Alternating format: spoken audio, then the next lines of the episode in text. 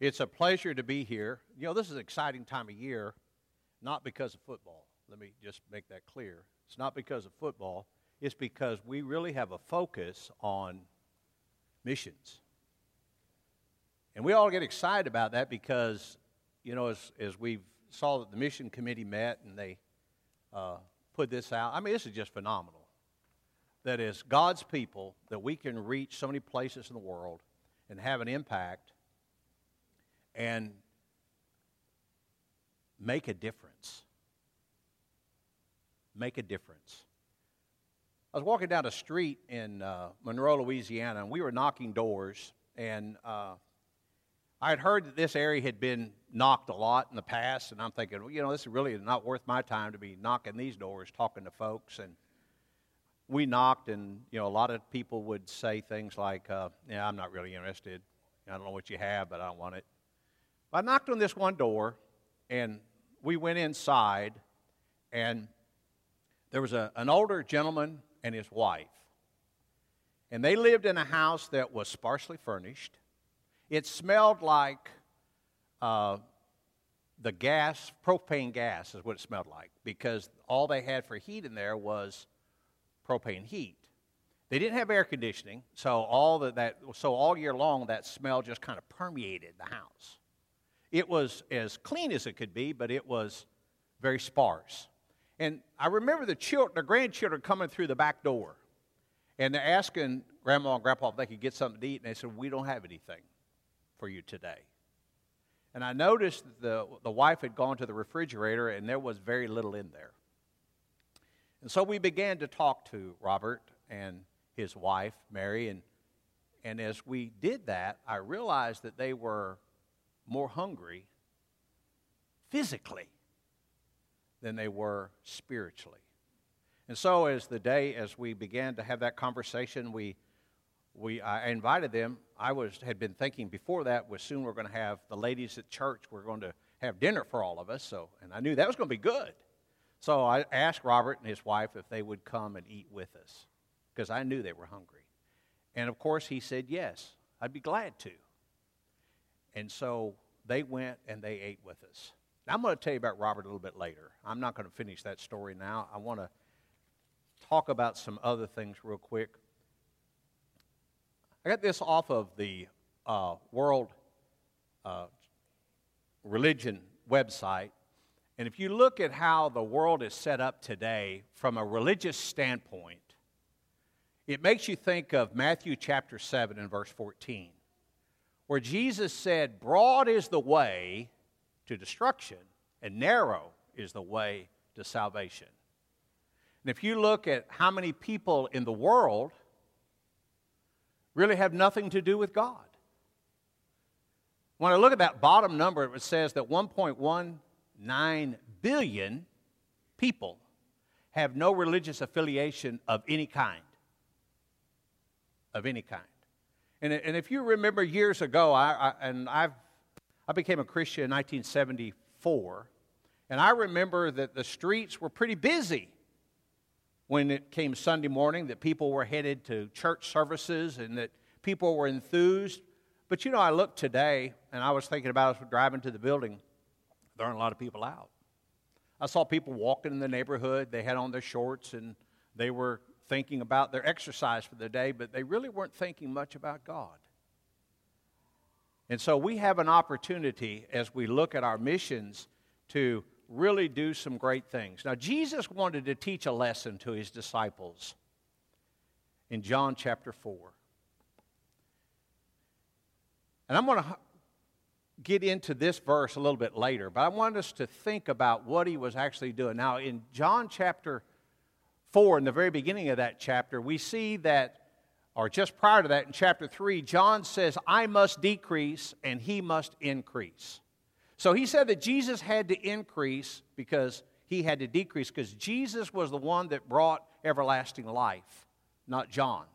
He brought people to repentance, he brought people to Jesus.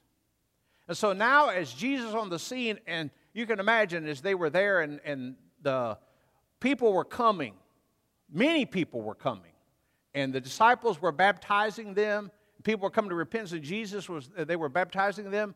And Jesus found out that the Pharisees, the Sadducees, the religious leaders of the day had heard that the crowds were bigger with Jesus than they were with John. Well, they didn't like John because they didn't like the fact that they were going to him instead of the religious leaders. And so now he says it's time we need to go somewhere else. Now, Jesus is going to take them on a lesson. He wants to take them on a tour to have a, a real good, real life lesson for them. And the lesson he's going to teach them is here in John chapter 4, verses 35 through 37. He says, Do not say four months more than the harvest. I tell you, open your eyes and look at the fields. They are ripe for harvest. Now the reaper draws his wages, even now the harvest, the crop for eternal life, so that the sower and the reaper may be glad together. Thus the saying, one sows, another re- reaps, is true. So he, illust- he tells them this, but he illustrates it to them before he does that. So here we see Jesus as he goes, and we see that there are actually four encounters that take place here in chapter 4. Jesus is going to encounter the woman at the well, and we've all read that story often, and we've probably heard a lot of sermons on the woman at the well. We've also see that uh, then the woman is going to have an interaction with the people of Sychar then Jesus is going to have another encounter with his disciples, and then Jesus encounters the townspeople. Now, as Jesus encounters the woman,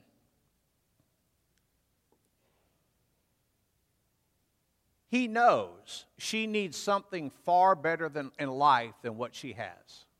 Now, we know this woman is at the well by herself. And in that day, when you had to have water, you had to have water to cook, you had to have water to do laundry, you had to have water to do just about everything you did. Now, here she is at the well by herself. We know that she's an outcast of the community. Not a lot of people want to have a lot to do with her because she's had four husbands and, and she's living with another man. So she's not the staple of society based upon this. But Jesus meets her right where she is. He doesn't look down upon her. He doesn't say he's better than her. He doesn't think that there's anything to say disparaging to her. He just tells her the truth. He talks to her about having life or water that gives everlasting life. Revelation chapter 22 tells us how that the river of life comes out of the throne of God and that's there for God's people. And he was telling her, in, alluding to that that's what she needed was that river of life.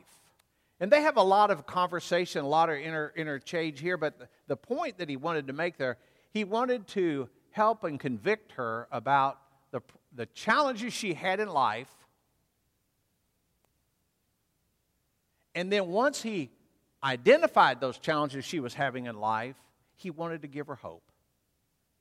He wanted to give her hope. He knew instead of that water that she was drawing from the well, it wasn't that's what she needed. She needed everlasting life.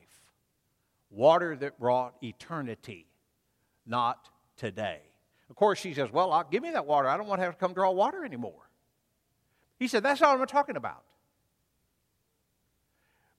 But it's interesting as it comes time when they finish their conversation, she came for a purpose to draw water, but that purpose left her mind. She leaves her jug of water by the well and runs back to town. Because Jesus had convicted her when he said to her, I am he who speaks. That he was the Christ. She knew there was hope coming. He, she knew that there was a Messiah someday going to come and that it would give her all the understanding that she needed, that they, it would be known because he was the Savior of the world. Now, here we are with people that are Samaritans. And she said, Well, you know, Samaritans and Jews don't get along. Why are you talking to me? That didn't matter to Jesus. He didn't care. He didn't care that she was a sinner. He didn't care that she was a Samaritan. What he cared about was she had a heart that was yielding, a heart that would listen, a heart that would repent, a heart that would change. And so he offers her the certainty of eternal life because of it. Then we see Jesus being encountered by his disciples. You know, it's amazing. Here they were, all these people were coming to them to be baptized, and, you know, they, they could see the excitement. They were excited about how that all this was growing and, and they were doing the work of the Lord. And then here they're going to go through the go through Samaria. And so you can see there's probably questions in their minds. They're going, why in the world? Why are we going through Samaria? We, we don't like these people. We don't get along with these people. Why would we do that? Why would you take us through Samaria? Well, see, they don't know that Jesus has a lesson for them, that he wants them to understand about who and what they're to be. Because earlier he had told them, he says, Look, when he called me, he says, Come and I'm going to make you fishers of men. They didn't understand that. And they're thinking, well, why, why are we stopping here at the well? They knew they needed to get food, so they go on into the city of Sychar and they purchase food for all of them so they can eat. And when they come back, here they see Jesus talking to this woman. Well, why in the world are you even talking to that woman?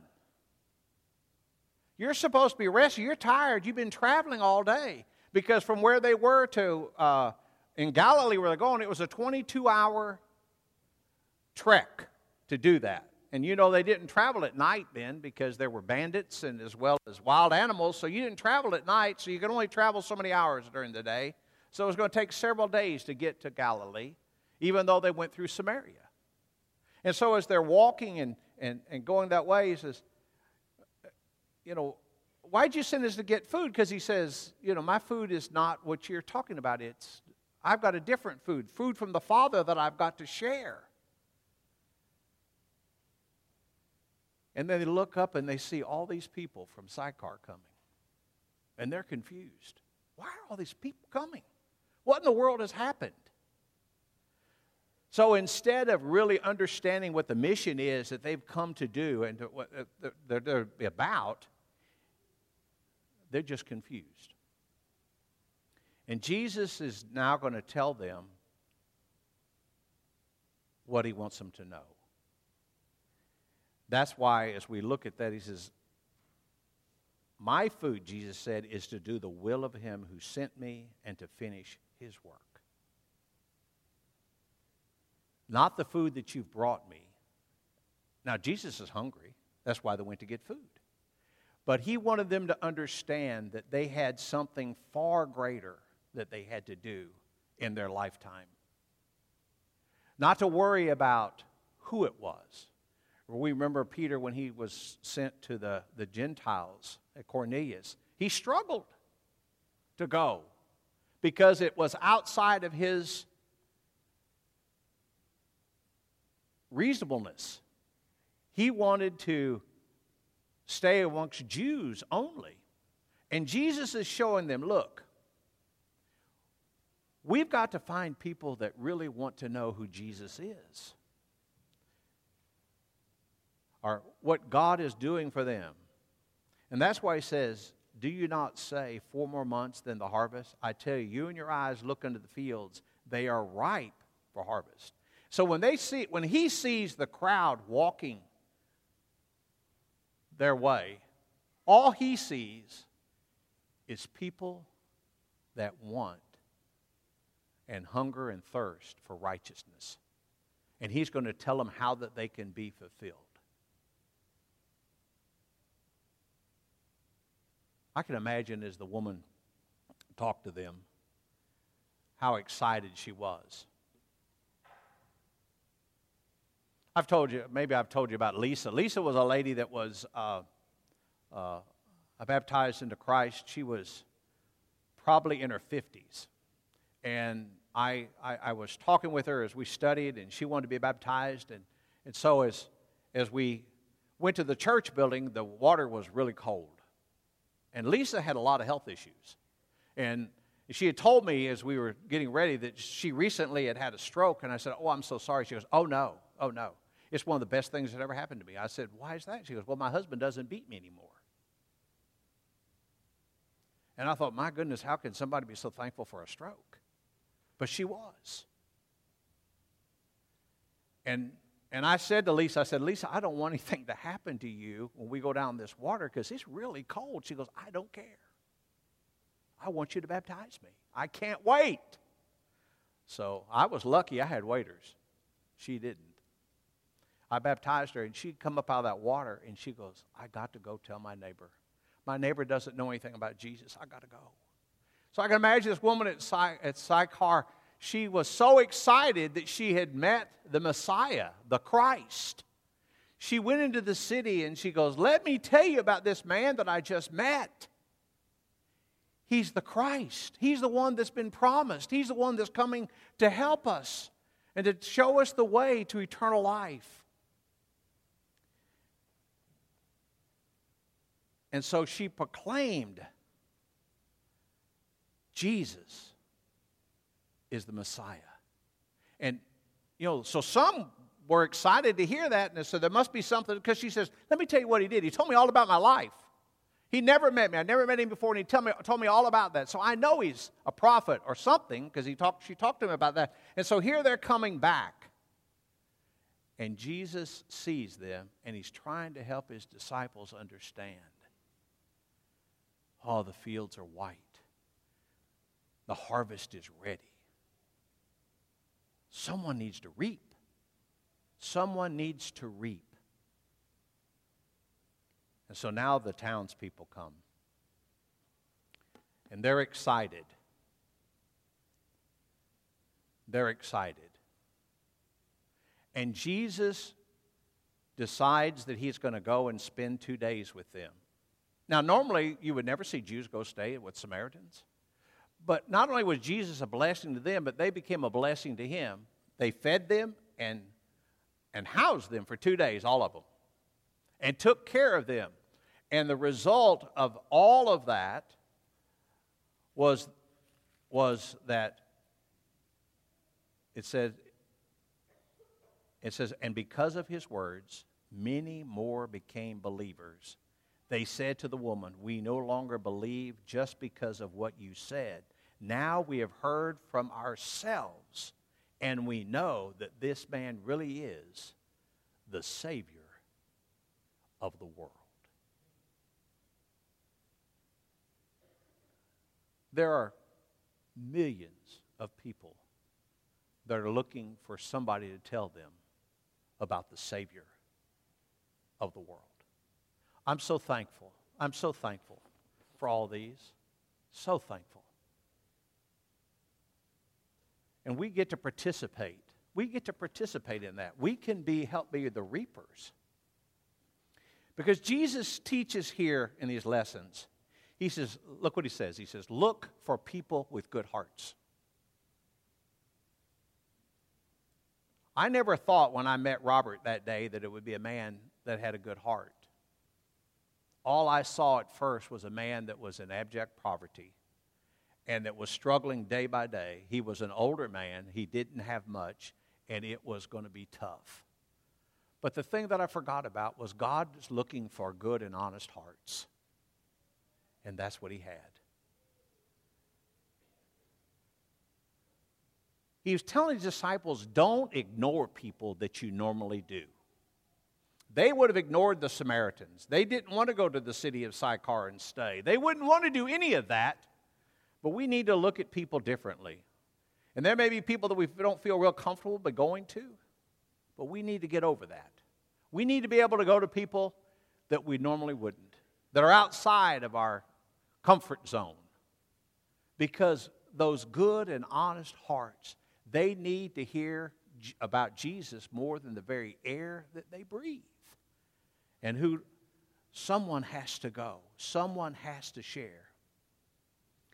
And he tell, he's trying to tell those disciples everywhere you go, everywhere you go, the fields are ripe. Fields are ripe here in Fort Smith, Arkansas. We just got to find them. The fields are ripe in Asia, in Africa, in Europe, South America, Central America, wherever, wherever people are, the fields are ripe, and we need to be able to do that. So he says some are going to sow, and some are going to reap. Let me tell you about Robert. So we studied for a while, and I took Robert and his wife, and we sat down and ate a meal together. And I had to go back out and knock doors, so I left Robert there and his wife because not only did they need food, they needed some clothes. They didn't have a lot of clothes. And it was starting to get cool, so they needed some help. So I asked some of the members there at the congregation, I said, Could you please help them? So they took him over and got him some clothes, and they got fixed him up a big old box of food. But before they left, they studied with Robert further, and Robert decided to become a child of God. And he was baptized that afternoon, and he and his wife were both baptized, and they went home. And I always, I wondered, I worried, I said, you know, he may not feel comfortable. He's, he's, he's different than a lot of the people here at the congregation. I wonder how he's going to feel. But you know what? The bus started picking him up all the time. And every time I was there, I was preaching in a, in a little church north of, of where we were on Sunday. So I wasn't there in the, in the congregation except on Wednesday night. So I always looked for Robert and encouraged him. I sowed, but I didn't reap. But I was so thankful that God sent me that heart that I could sow and I was so thankful that those brothers and sisters was able to reap and help him find salvation in Jesus Christ.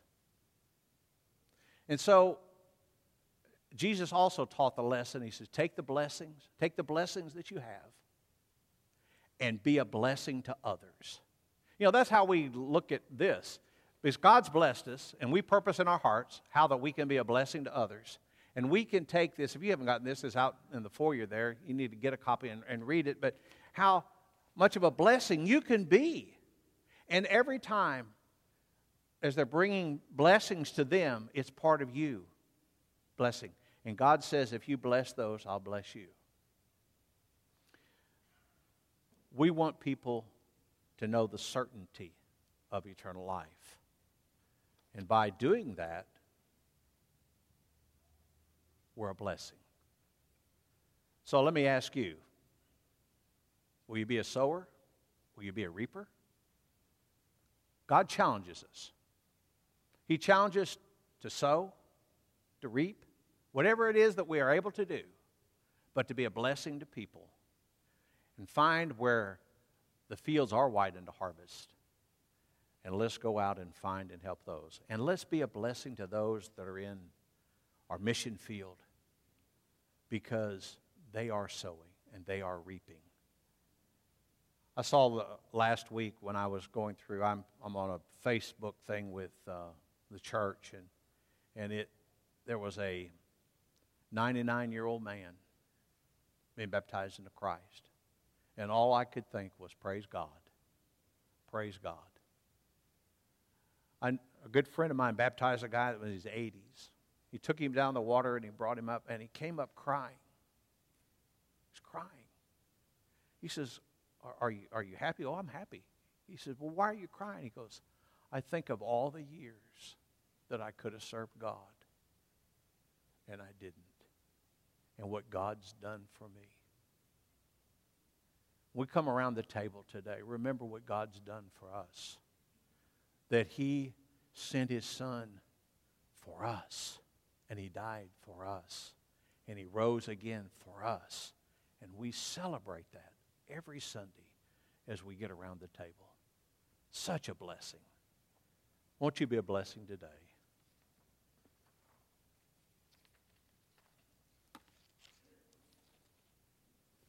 When I